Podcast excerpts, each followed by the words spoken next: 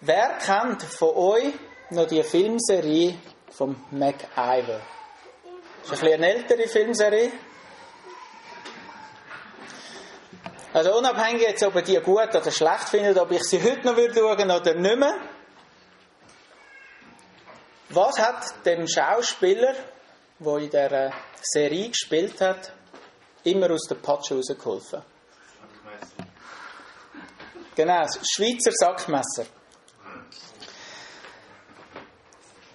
Der MacGyver hat sein Sackmesser ganz genau äh. Er hat gewusst, was hat er alles für Tools da drin und wie muss ich die alle auch verwenden. Also zu welchem Zweck brauche ich welches Werkzeug. Das hat er ganz gut können. Er war geübt das Sackmesser in der Situation richtig zu verwenden.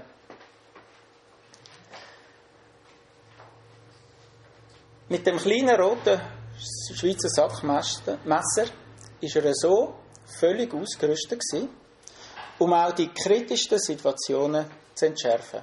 Das war ja der Kick bei diesen Film. Heute geht es in der Predigt aber nicht um den MacGyver oder über das Schweizer Sackmesser.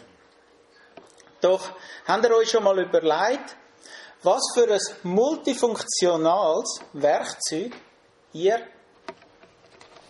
mit der Schrift haben, mit der Bibel. Wisst ihr, was ihr mit der Bibel alles an die Hand bekommen habt?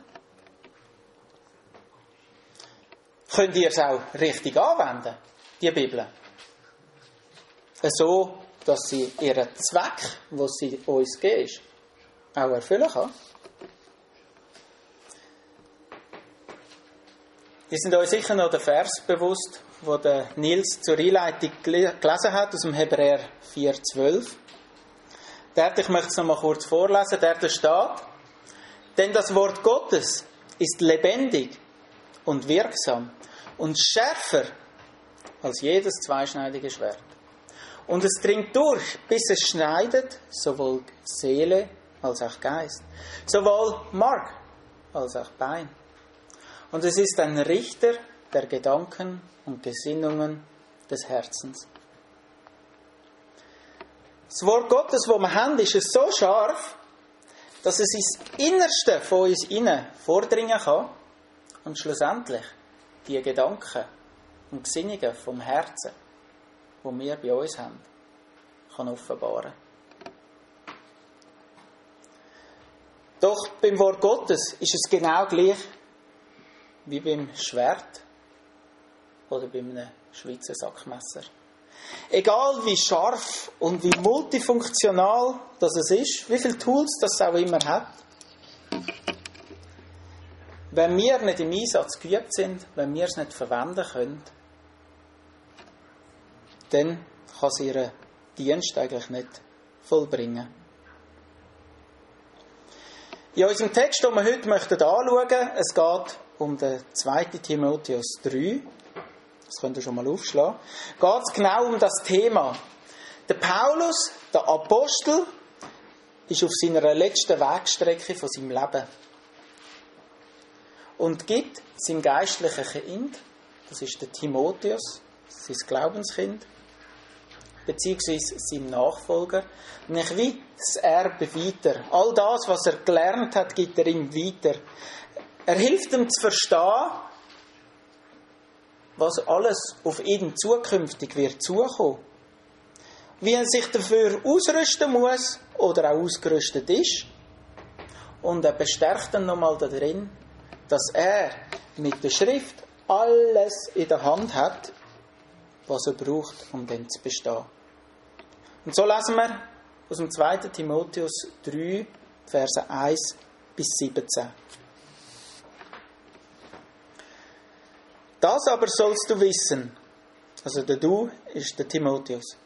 Das aber sollst du wissen, dass in den letzten Tagen schlimme Zeiten eintreten werden. Denn die Menschen werden selbstsüchtig sein, geldgierig, prahlerisch, überheblich, lästerer, den Eltern ungehorsam, undankbar, unheilig, lieblos, unversöhnlich, verleumderisch, unbeherrscht, gewalttätig, dem guten Feind, Verräter, leichtsinnig, aufgeblasen. Sie lieben das Vergnügen mehr als Gott. Dabei haben sie den äußeren Schein von Gottesfurcht, deren Kraft aber verleugnen sie. Von solchen wende dich ab. Denn zu diesen gehören die, welche sich in die Häuser einschleichen und die leichtfertig Frauen einfangen, welche mit Sünden beladen sind und von mancherlei Lüsten umgetrieben werden, die immer zu lernen und doch nicht zur Erkenntnis der Wahrheit kommen können. Auf diese Weise aber, wie Jannes und Jambres dem Mose widerstanden, so widerstehen auch diese Leute der Wahrheit. Es sind Menschen mit völlig verdorbener Gesinnung, untüchtig zum Glauben, aber sie werden es nicht mehr viel weiterbringen, denn ihre Torheit wird jedermann offenbart werden, wie es auch bei jenen der Fall war. Du aber bist mir nachgefolgt in der Lehre, in der Lebensführung, im Vorsatz, im Glauben, in der Langmut, in der Liebe, im standhaften Ausharren, in den Verfolgungen, in den Leiden, wie sie mir in Antiochia und Iconium und Lystra widerfahren sind. Solche Verfolgungen habe ich ertragen und aus allen hat mich der Herr gerettet. Und alle, die gottesfürchtig leben wollen in, de, in Christus Jesus, werden Verfolgung erleiden. Böse Menschen aber und Betrüger werden es immer schlimmer treiben, indem sie verführen und sich verführen lassen. Du aber bleibe in dem, was du gelernt hast und was dir zur Gewissheit geworden ist, da du weißt, von wem du es gelernt hast und weil du von Kindheit an die heiligen Schriften kennst, welche die Kraft haben, dich weise zu machen zur Errettung durch den Glauben, der in Christus Jesus ist. Alle Schrift ist von Gott eingegeben und nützlich zur Belehrung, zur Überführung, zur Zurechtweisung, zur Erziehung in der Gerechtigkeit, damit der Mensch Gottes ganz zubereitet sei, zu jedem guten Werk völlig ausgerüstet. Ich möchte noch zum Anfang noch beten, bevor wir nachher zur Predigt selber kommen. Vater im Himmel, ich danke dir vielmals für den zweiten Timotheusbrief, wo wir haben wo der Paulus als ein Gemeindegründer, als ein Apostel, das Erb, das er von dir bekommen hat, auch weitergibt an Timotheus und wo wir jetzt daraus lernen dürfen. Ich danke dir, dass wir da lernen dürfen, was dein Wort ist, für was, dass es du uns gegeben hast und zu was, dass es uns auch verändern tut. Ich danke dir vielmals dafür. Lass du uns dich mehr und mehr auch erkennen und dein Wort, wo du uns gegeben hast, wo du uns gegeben hast, damit wir verändert werden. Ich danke dir dafür. Amen. Ich möchte zuerst kurz den ersten Teil anschauen, bevor wir dann nachher auf ein paar Vers gezielter drauf. Ich möchte zuerst kurz zum Kontext kommen. Also der, äh, der Paulus schreibt an Timotheus, sein geistliches Kind, einen Brief, um ihn zu ermutigen und zu festigen. Der Paulus war zu dieser Zeit im Gefängnis in Rom und hat da selber eigentlich keine Hoffnung mehr gehabt, dass er wieder rauskommt. Der Paulus ist von Gott eingesetzter Gründer der Gemeinde und sieht seine Zeit ablaufen auf dieser Erde. Und er schreibt jetzt am Timotheus einen Brief, um ihn für den Dienst auszurüsten. Er bittet auch den Timotheus, dass er nochmal bei ihm vorbeikommt, das lesen wir ganz am Ende vom Brief, und dass er noch den Mantel und die Schriften und so weiter soll mitnehmen. Ob zu dem Treffen dann noch ist zwischen Timotheus und dem Paulus, das wissen wir nicht. Es gibt kein Indiz in der Bibel. Aber der Paulus hat um den Ernst von der Lage gewusst und gibt jetzt sein Erb an Timotheus weiter. Er, weiss, er weist dann auf Gefahren hin, in denen er steht, beziehungsweise die, die auf ihn zukommen werden. Er weist ihn darauf hin, wie er auf die Gefahren soll reagieren und was für Waffen dass er in der Hand zu seinem Dienst hat. Im Grund geht es in diesem Brief darum, dass der Paulus am Timotheus als ein Knecht von Gott hilft, würdig an der Gemeinde vorzustehen. Und das Kapitel 3, wo wir jetzt bis zum Vers 17 durchgelesen haben, lässt sich eigentlich in drei Teile einteilen. Der Vers 1 bis 9 geht es grundsätzlich um eine Situationsbeschreibung, was passiert bzw. was auf ihn zukommen wird. Vers 10 bis 13 geht es um ein Zeugnis, das der Paulus am Timotheus auch ausstellt. Und Vers 14 bis 17 geht es hauptsächlich darum, kann man es umschreiben, du aber bleib in der Schrift. Wir möchten, bleib, äh, möchten auffordern zum Bleiben in der Schrift. Die ersten zwei Teile möchte ich eher kurz halten, kurz zusammenfassen, damit wir uns dann nachher am dritten Teil detaillierter widmen können.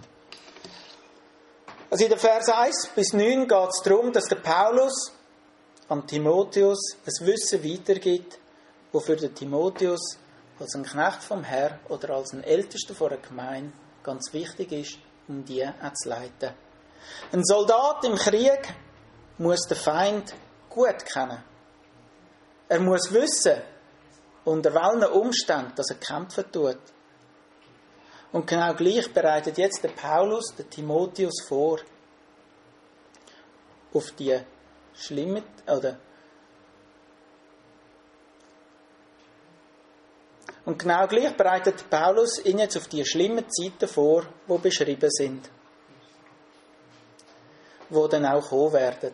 Die schlimmen Zeiten werden beschrieben, oder man kann es gross umschreiben, dass die schlimmen Zeiten sind, dass die Leute sehr, sehr selbstzentriert werden sein. Sie sind egoistisch. Personen, die da beschrieben werden, sind aber nicht aus der Welt. Es ist nicht die Welt, die beschrieben wird, sondern es sind die Menschen, die sich als gläubig bezeichnen. Bei denen dreht sich alles nur um sich selber. Und sie haben einen äußeren Schein vor einer Gottesfurcht. Aber die Kraft von Gott lehnen es ganz entschieden ab. Die Menschen sind aber nicht etwa passiv. Nein, sie sind aktiv. Sie werben für sich und für ihre Konzepte. Sie sind voller Sünde und ziehen andere an, die auch in der Sünde sind.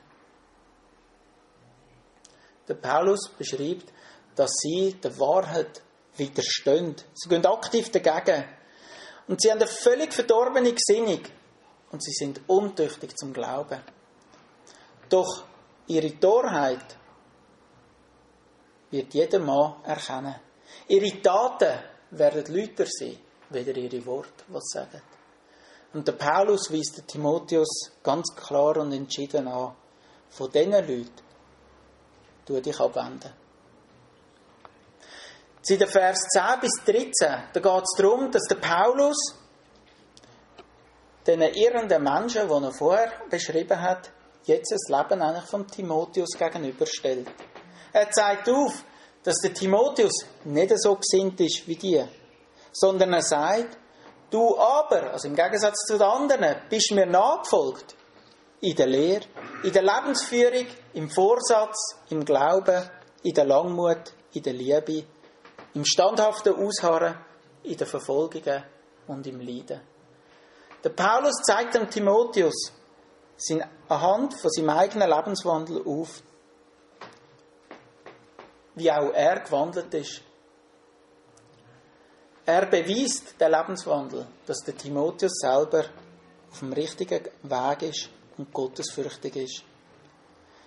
Am Paulus, sein grosses Anliegen ist es jetzt, dass der Timotheus auf dem richtigen Weg auch bleiben tut. Er soll auf dem bleiben, was er schon gemacht hat. Und das wollen wir jetzt in dieser Predigt genauer anhand von drei Unterpunkten zusammen anschauen. Die Überschrift der ganzen Predigt lautet, du aber bleib in der Schrift, da sie, und jetzt kommen drei Punkte. Also du aber bleib in der Schrift, da sie von Gott kommt, das ist der erste Punkt. Der zweite Punkt ist, dass sie in uns die Veränderung bewirken tut. Und der dritte ist, dass die Schrift uns ausrüsten tut. Das sind die drei Punkte, die wir zusammen anhand von diesen Vers möchten anschauen. Also jetzt zum ersten. Du aber bleib in der Schrift, weil sie von Gott kommt. Das sind Vers 14 bis 16a. Ich lese sie nochmal vor. Du aber, du aber bleibe in dem, was du gelernt hast und was dir zur Gewissheit geworden ist, da du weißt, von wem du es gelernt hast und weil du von Kindheit an die heiligen Schriften kennst, welche die Kraft haben, dich weise zu machen zur Errettung durch den Glauben, der in Christus Jesus ist. Alle Schrift ist von Gott eingegeben. An Paulus, sein grosses Anliegen für den Timotheus ist, dass er in dem bleiben tut, was er gelernt hat. Und was ihm zur Gewissheit geworden ist. Was, was meint auch der Paulus damit? Was ihm zur Gewissheit geworden ist oder was er gelernt hat?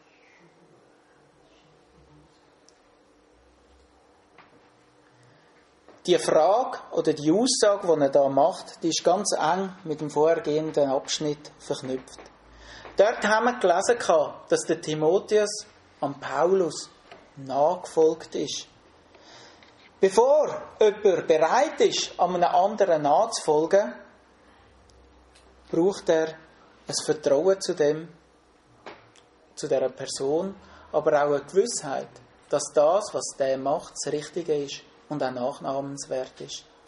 Der Paulus berichtet, dass der Timotheus ihm in den ganz verschiedensten Diensten nachgefolgt ist. Das heißt aber auch, dass der Paulus vorausgegangen ist und ihn in dem auch gelehrt hat. Also das Vorbild vorausgegangen ist und ihn unterwiesen hat in dem drin. Die einzelnen Bereiche, wir haben es bereits vorher schon gelesen, die einzelnen Bereiche, wo der Timotheus am Paulus nachgefolgt ist, ist in der Lehre gewesen, im Wissen darüber, was hat Gott bereits schon gesagt. Es ist aber auch in der Lebensführung. Er hat gelernt von Paulus, wie er als Heiliger in dieser Welt soll leben, wie er sein tägliches Leben soll gestalten. Es ist aber auch im Vorsatz, in seinen Zielen, die ein Gläubiger auch haben soll. Es ist im Glauben, seine persönliche Beziehung zwischen ihm und Gott. Es ist in der Langmut, das ist der Umgang mit den widerlichen Umständen oder auch widerlichen Personen, was Geduld braucht drin. In der Liebe, was für Motivationen und Taten oder was für Motivationen und Taten er gegenüber anderen hat. Oder auch standhafte Ausharren. Standhaft bleiben bei Angriff, wenn es rundum rüttelt und, äh, rüttelt und schüttelt und wir angegriffen werden.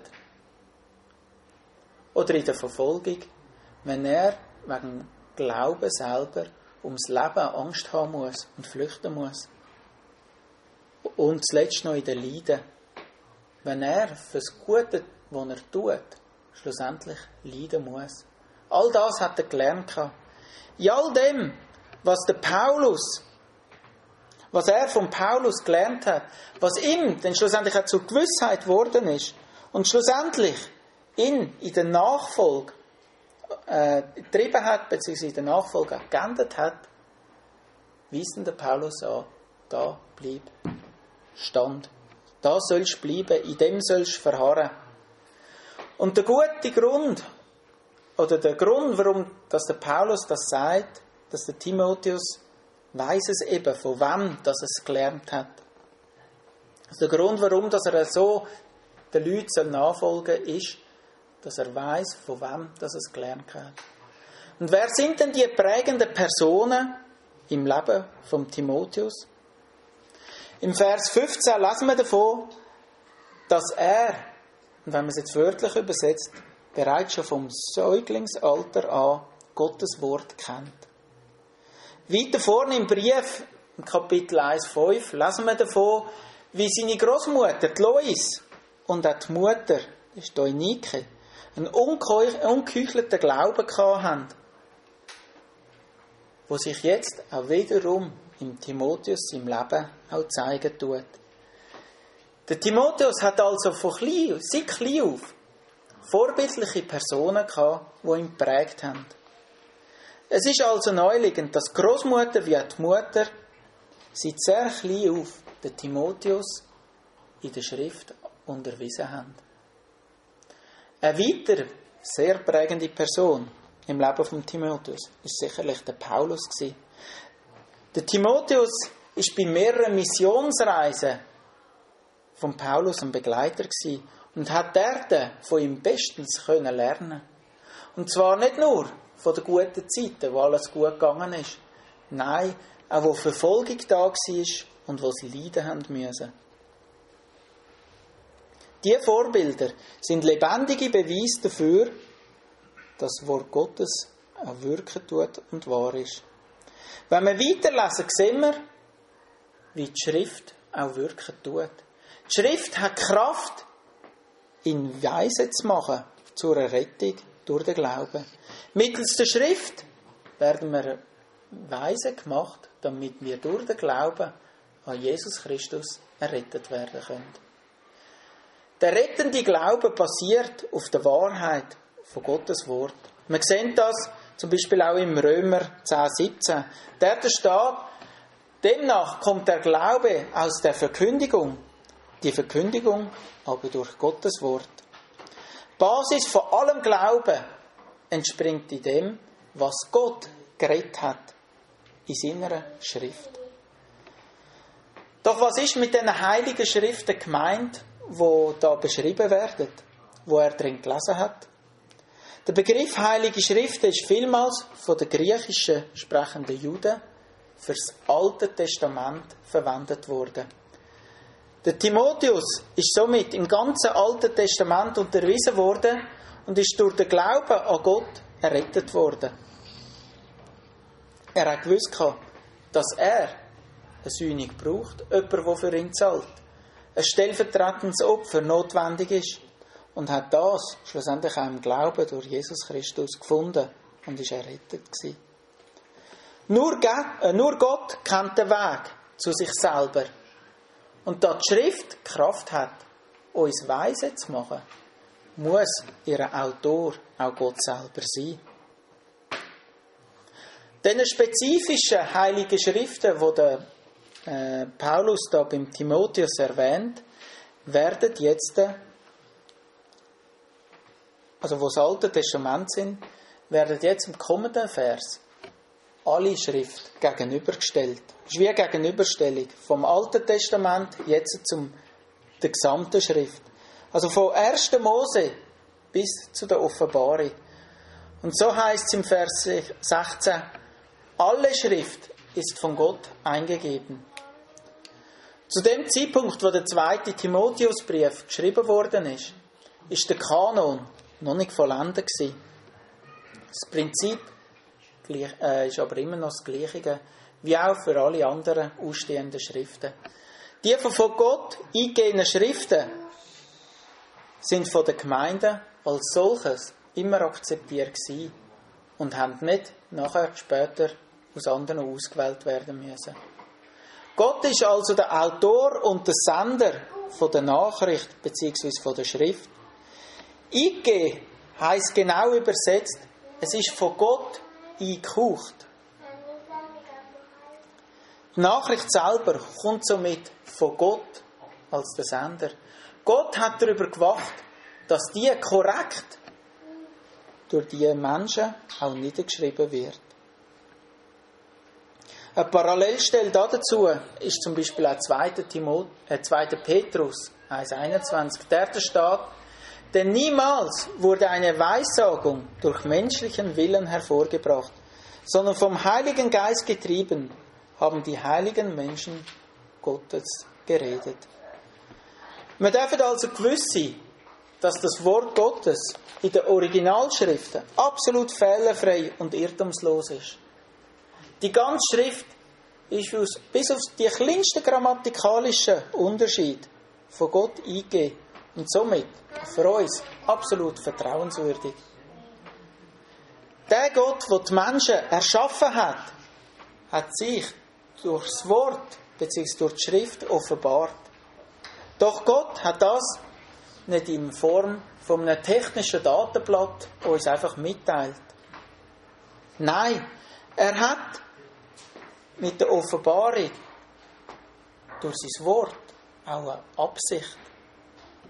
Er hat sie uns gegeben, damit sie etwas bewirken tut. Er möchte uns durch die Schrift verändern. Und somit kommen wir zum nächsten Punkt. Der heißt, du aber bleibe in der Schrift, da sie in uns Veränderung wirkt. 2. Timotheus 3,16, ganz bekannter Vers. Alle Schrift ist von Gott eingegeben und nützlich zur Belehrung, zur Überführung, zur Zurechtweisung, zur Erziehung in der Gerechtigkeit. Alle Schrift ist von Gott eingegeben worden und beabsichtigt den vierfachen Nutzen. Sie belehrt, sie überführt, sie, sie weist uns zurecht und sie erzieht uns in der Gerechtigkeit. Doch was heißt überhaupt ein Nutzen oder was heißt nützlich? Man kann es übersetzen mit es bringt einen Mehrwert oder es wird für einen bestimmten Zweck sehr brauchbar. Und so bietet alle Schrift einen vierfachen Nutzen und ist für einen bestimmten Zweck ganz speziell brauchbar und verwendbar. Und der erste Punkt, den wir zusammen anschauen, ist, die Schrift ist nützlich zur Belehrung. Der erste ist, glaube ich, der bekannteste unter allen. Wenn wir die Bibel lesen, dann lernen wir vor Gott, wer Gott ist. Oder wenn wir die Bibel lesen, lernt der Mensch, was Gott ihm weitergegeben hat. Durch das Lesen von der Schrift lernen wir. Die Schrift belehrt uns eben. Der Umkehrschluss ist, wenn wir die Schrift nicht hätten, dann könnten wir auch nicht ein tieferes, eine tiefere Erkenntnis über Gott haben. Wir wissen nicht viel mehr, wie dass er einfach existiert. Und so fest wir auch wollen, mehr von Gott kennen, lernen, wir könnten nichts über ihn lernen. Anhand von Römer 1 wissen wir, dass sich Gott durch die Schöpfung erkennen gibt und dass in die ganze Welt auch erkennt, dass es einen Gott gibt. Gottes Existenz können wir erkennen, indem wir eben nachdenken und schauen. Doch wie sollen wir mehr von Gott erkennen, wenn wir keine andere Quelle haben? Nur durch Belehrungen, wo Gott in seinem Wort über sich selber gegeben hat, können wir eine Erkenntnis bekommen über Gott selber, über sein Wesen. Wir wissen, dass es ein dreieiniger Gott ist.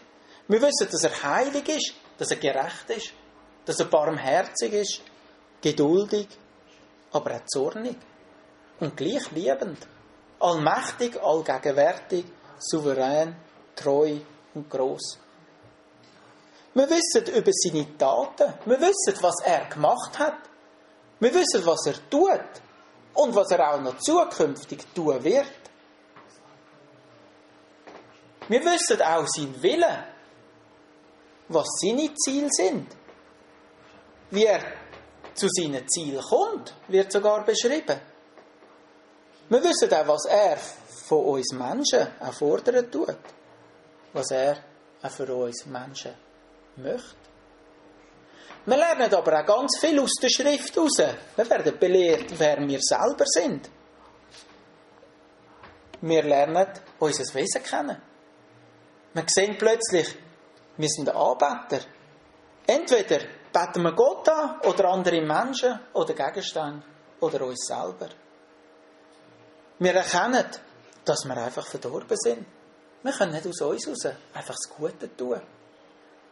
Wir erkennen, dass wir absolut selbstzentriert sind, egoistisch, aber auch, dass wir abhängig von Gott sind. Ja, sogar abhängig von anderen Mitmenschen. Wir erkennen, dass wir eben nicht ewig existieren wie Gott, sondern einen definierten Anfang haben. Aber dass wir dennoch ewig leben. entweder bei Gott oder getrennt von Gott. Wir erkennen, von wo dass wir herkommen. Wir erkennen, für was dass wir geschaffen sind. Und wir erkennen, was unsere Rolle als Mann, Frau, als Arbeitgeber, als Arbeitnehmer, als Papi oder als Kind oder als Frau, was da Gott von uns fordert. Wir kommen aber auch den Rettungsweg über. Wie wir als sündige Menschen, als Gott unwürdig, an einem gerechten Gott, wie wir vor einem gerechten Gott dann auch bestehen können. Durch die Schrift kommen wir einen absolut wahren Ratschluss über Gott, den Mensch, unsere Umwelt und die notwendige Errettung über. Außerhalb der Schrift finden wir das nie. Wir möchten jetzt aber anhand von einem Fallbeispiel, das von mir kreiert worden ist, die vier nützlichen Bereiche in der Schrift zusammen anschauen. Wir möchten erkennen, wie diese vier Bereiche ganz praktisch in unserem Leben auch zur Anwendung kommen. Ich möchte euch jetzt mal kurz den Emil vorstellen. Der Emil ist verheiratet und hat zwei kleine Kinder. Der Emil hat erkannt, dass er oft sehr zornig wird. Und anhand von Jakobus 1,20 hat er erkannt, aus der Belehrung, aus der Schrift, dass sein Verhalten nicht an der Bibel entspricht. Die Schrift hat neben belehrt, dass sein Verhalten nicht in Ordnung ist. Der Emil hat jetzt aber noch hundert Ausreden, warum dass sein Zorn eben gleich richtig ist. Er hat einen harten Job und wenn er von der, äh, von der Arbeit heimkommt, ist er müde und freut sich auf eine gemütliche Runde mit der Familie. Doch als er das letzte Mal dann heimgekommen ist, hat er nicht mal zuerst sein Auto parkieren Es war noch vollgestellt mit Kindervelos. Er geht rein und stolpert das erste Mal auf dem Weg ins Wohnzimmer über 100 Spielzeuge und hat sich so den Weg müssen bahnen. Und anstelle vom Essen, das eigentlich auf dem Tisch normalerweise steht, ist der braune Zvieri noch immer auf dem Tisch. Der schon ja, nicht mehr so anmächtig aussieht. Und wenn er dann seine Frau sieht, dann gibt es nur so ein mürrisches Hallo. Und sagt dann gerade auch noch, wann gibt es Nacht? Die Lage eskaliert weiter. Emil zieht sich den vollen Zorn zurück in sein Büro. Auch wenn er jetzt erkannt hat, dass er zornig ist, ist es doch die Frau, die das Haus nicht in Ordnung gemacht hat, obwohl sie das doch abgemacht haben, die das Essen nicht bereitet hat. Also die Umstände, das macht ihn so rasig und zornig. Selbst wenn der Emil korrekt jetzt erkannt hat, dass der Zorn nicht korrekt ist, hat er es doch noch nicht persönlich auf sich angewendet. Auch wenn eine Lehre, die da drin vorkommt, noch so irrtumslos ist, absolut wahr ist, solange es nicht von uns geglaubt wird und angewendet wird, verändert sich die Beziehung von uns zu Gott und zu den Mitmenschen nicht. Der Mensch muss also durch Gottes Wort, nachdem das er belehrt worden ist, auch überführt werden. Und das ist der zweite Punkt. Die Schrift ist nützlich zur Überführung.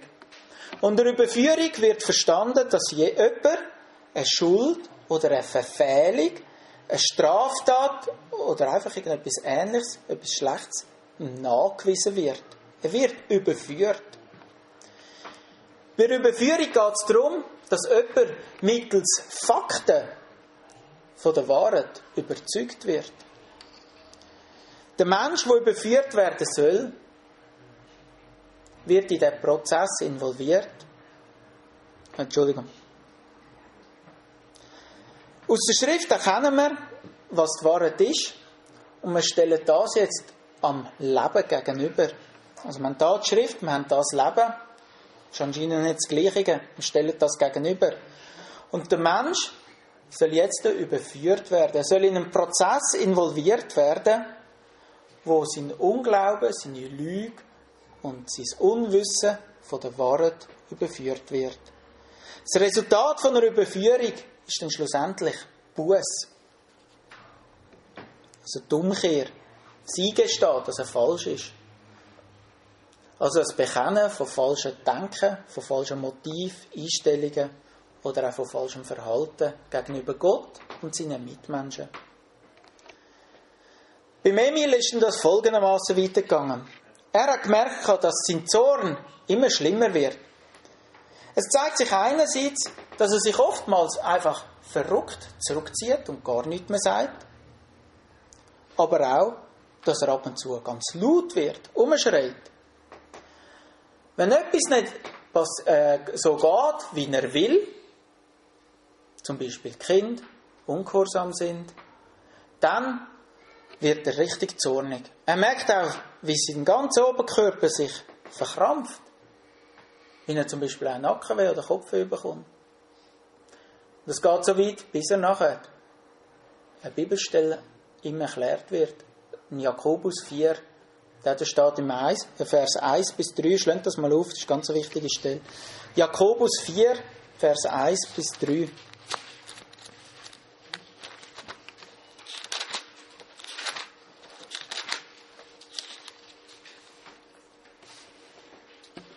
Dort wird der Emil klärt, woher kommen die Kämpfe und die Streitigkeiten unter euch? Kommen sie nicht von den Lüsten, die in euren Gliedern streiten? Ihr seid begehrlich und habt es nicht. Ihr mordet und neidet und könnt es doch nicht erlangen. Ihr streitet und kämpft, doch ihr habt es nicht, weil ihr nicht bittet. Ihr bittet und bekommt es nicht, weil ihr in böser Absicht bittet, um es in euren Lüsten zu vergeuden. Die Jakobus beschreibt da, dass es Kämpfe und Streitigkeiten, dass die eben aus der Lust kommen, wo in uns drin sind. Wenn wir nicht überkommen, was wir wollen, dann werden wir immer begehrlicher. Und wir fangen an, zu morden, zu neiden. Aber schlussendlich kommen wir es gleich nicht über. Kommen euch da nicht auch gerade Vers in den Sinn, wo Jesus gesagt hat, dass wenn wir unseren Bruder hassen, dass wir dann schon Mörder sind? Der Emil ist von seiner Sünde überführt worden. Es ist also nicht einfach der Zorn, der nur schlecht ist. Es ist nicht nur sein Problem in seinem Leben. Der Zorn und die mittlerweile körperlichen Beschwerden sind nur Symptome, wo das zur Oberfläche bringen, wo schon lange in seinem Herz drin ist. Der Seelsorge sagt mir amix, was ist das Problem, wenn man auf einen Schwamm draufdruckt und blaue Tinte rauskommt? Was ist das Problem?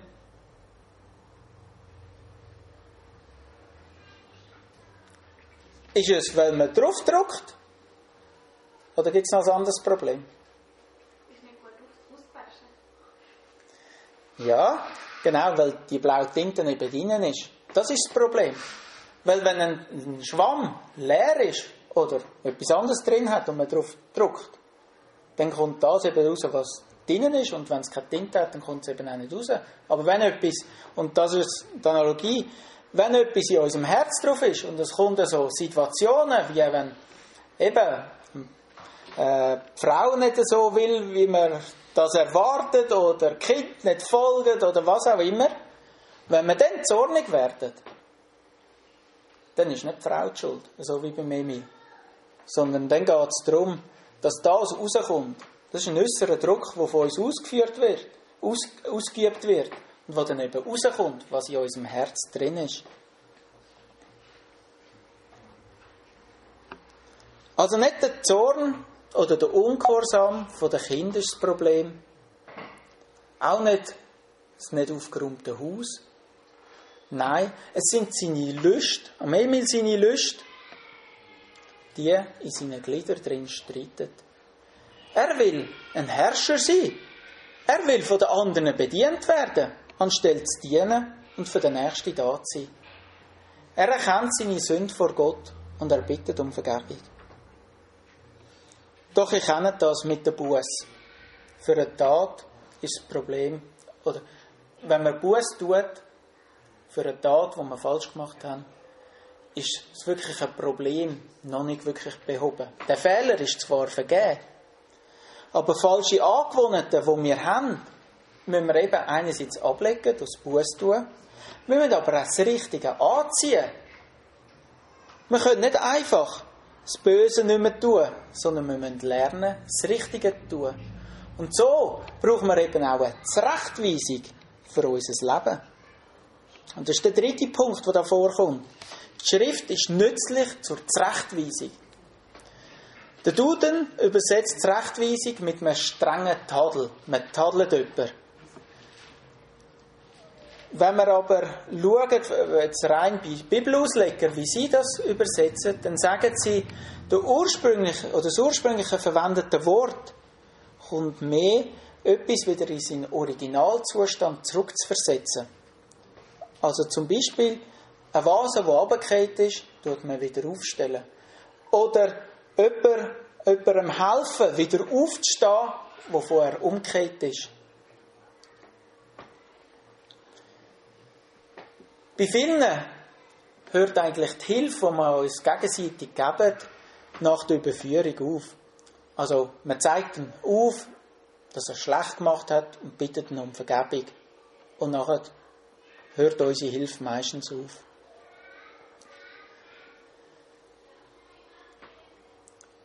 Aber der Mensch kann nicht einfach mit dem Sündigen aufhören.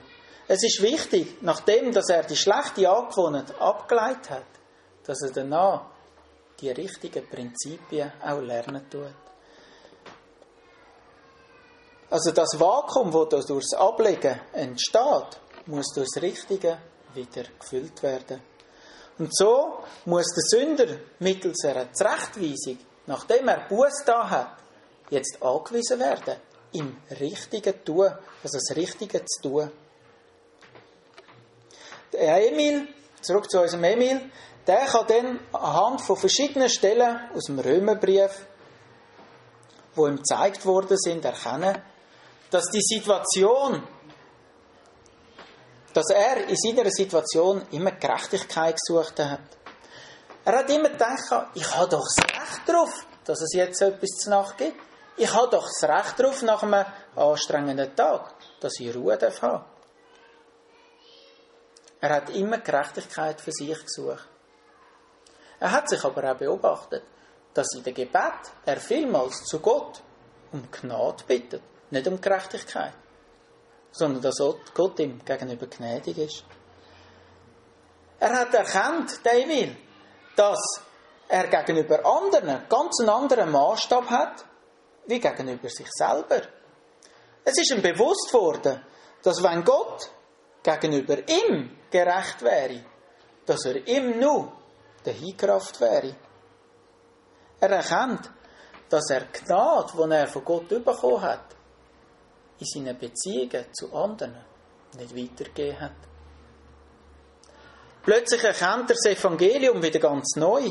Er erkennt, dass er nicht der König im Haus ist, sondern ein Diener von Gott, wo eine Familie zum Dienst auch überkommen hat. Es ist ihm anvertraut worden. Sie gehört nicht ihm. Die Gnade, die er von Gott für seine Fehler bekommen hat, die ist so unermesslich viel grösser, dass er die kleinen Fehler von seiner Familie gut verzeihen kann. Mit dieser Erkenntnis kann er jetzt seine Motive im Herz auch ändern. Also er geht weg von der Eigenliebe hin zu der Liebe zu Gott und zu den Mitmenschen. Er geht weg vom Zorn hin zu der Liebe. Weg von der eigenen Lust hin zum Dienst gegenüber den anderen. Aber wie soll er jetzt das konkret umsetzen? Wie soll er das anwenden im Alltag? Jetzt muss der Emil wissen, dass wenn er wieder in die Situation X kommt, dass er dann aus folgender tun muss, aus dem richtigen Motiv heraus. Und so kommen wir zum vierten Punkt. Der vierte Punkt ist, die Schrift ist nützlich zur Erziehung in der Gerechtigkeit. Bei der Erziehung in der Gerechtigkeit ist gemeint, das korrekte Prinzip praktisch im Alltag eigentlich umzusetzen. Die Schrift unterweist jemanden und bildet jemanden aus, um ein gerechtes Leben zur Ehre von Gott zu leben. Dadurch, dass beim Emil die Motivationen im Herzen durch das Evangelium haben können verändert werden, kann er jetzt in den genau gleichen Situationen, in denen er früher ausgeflippt ist, kann er heute als Diener seinen Kind helfen, im Gehorsam zu leben. Er kann seiner Frau, seiner Frau dienen, selbst wenn er müde heimkommt. Die Liebe, die er von Gott erfahren hat, hat jetzt Auswirkungen auf die Beziehung zu seinem Kind, zu seiner Frau, gegenüber seinen Mitmenschen. Durch das Evangelium lernt er, zum Beispiel im 1. Korinther 13, Vers 4 bis 7, ganz praktisch, wie er die Liebe, die er von Gott bekommen hat, wie sich das auch auswirken soll gegenüber den anderen. Der steht, die Liebe ist langmütig und gütig. Die Liebe beneidet nicht. Die Liebe prahlt nicht. Sie bläht sich nicht auf. Sie ist nicht unanständig. Sie sucht nicht das Ihre. Sie lässt sich nicht erbitten. Sie rechnet das Böse nicht zu. Sie freut sich nicht an der Ungerechtigkeit. Sie freut sich aber an der Wahrheit. Sie erträgt alles, sie glaubt alles, sie hofft alles, sie erduldet alles. Die vier verschiedenen nützlichen Bereiche, die wir jetzt angeschaut haben von der Schrift, die sind nicht auch ein Selbstzweck für den Mensch selber. Es geht also um ein höheres Ziel, das verfolgt werden soll. Es geht darum, dass der Mensch völlig vorbereitet und ausgerüstet wird, um in dem Werk von Gott zu leben. Und das ist jetzt unser dritter und letzter Punkt. Der heißt, du aber bleibe in der Schrift, da sie uns ausrüstet. Und der zweite äh, Vers, beziehungsweise 2. Timotheus 3,17, der da steht, damit der Mensch Gottes ganz zubereitet sei, zu jedem guten Werk, völlig ausgerüstet. Der Mensch, der von Gott errettet wird, gehört sich nicht mehr sich selber. Er gehört dem, was er erkauft hat. Gott hat den Menschen erkauft und will jetzt mit diesen vier Aufgaben der Schrift den Mensch verändern, damit er nachher das Richtige tun kann, was da mit zubereitet aufgezeigt wird. Zubereiten kann auch übersetzt werden mit vorbereiten, etwas herrichten, etwas fertig machen, zurecht machen. Oder wie es auch in der Bibel anders übersetzt wie die anderen Übersetzungen, vollkommen, wie die Elberfelder. Oder die Mengenübersetzung sagt, er wird fertig gemacht. Oder die neue Genfer Übersetzung, allen Anforderungen gewachsen. Also er kommt wirklich alles über, um dann zu bestehen. Der Timotheus kommt somit alles, was er braucht, um seine Aufgabe vollständig auszuführen, kommt er rüber. Was ist denn jetzt mit dem Wort gute Werk gemeint? Was ist eigentlich mit dem gemeint?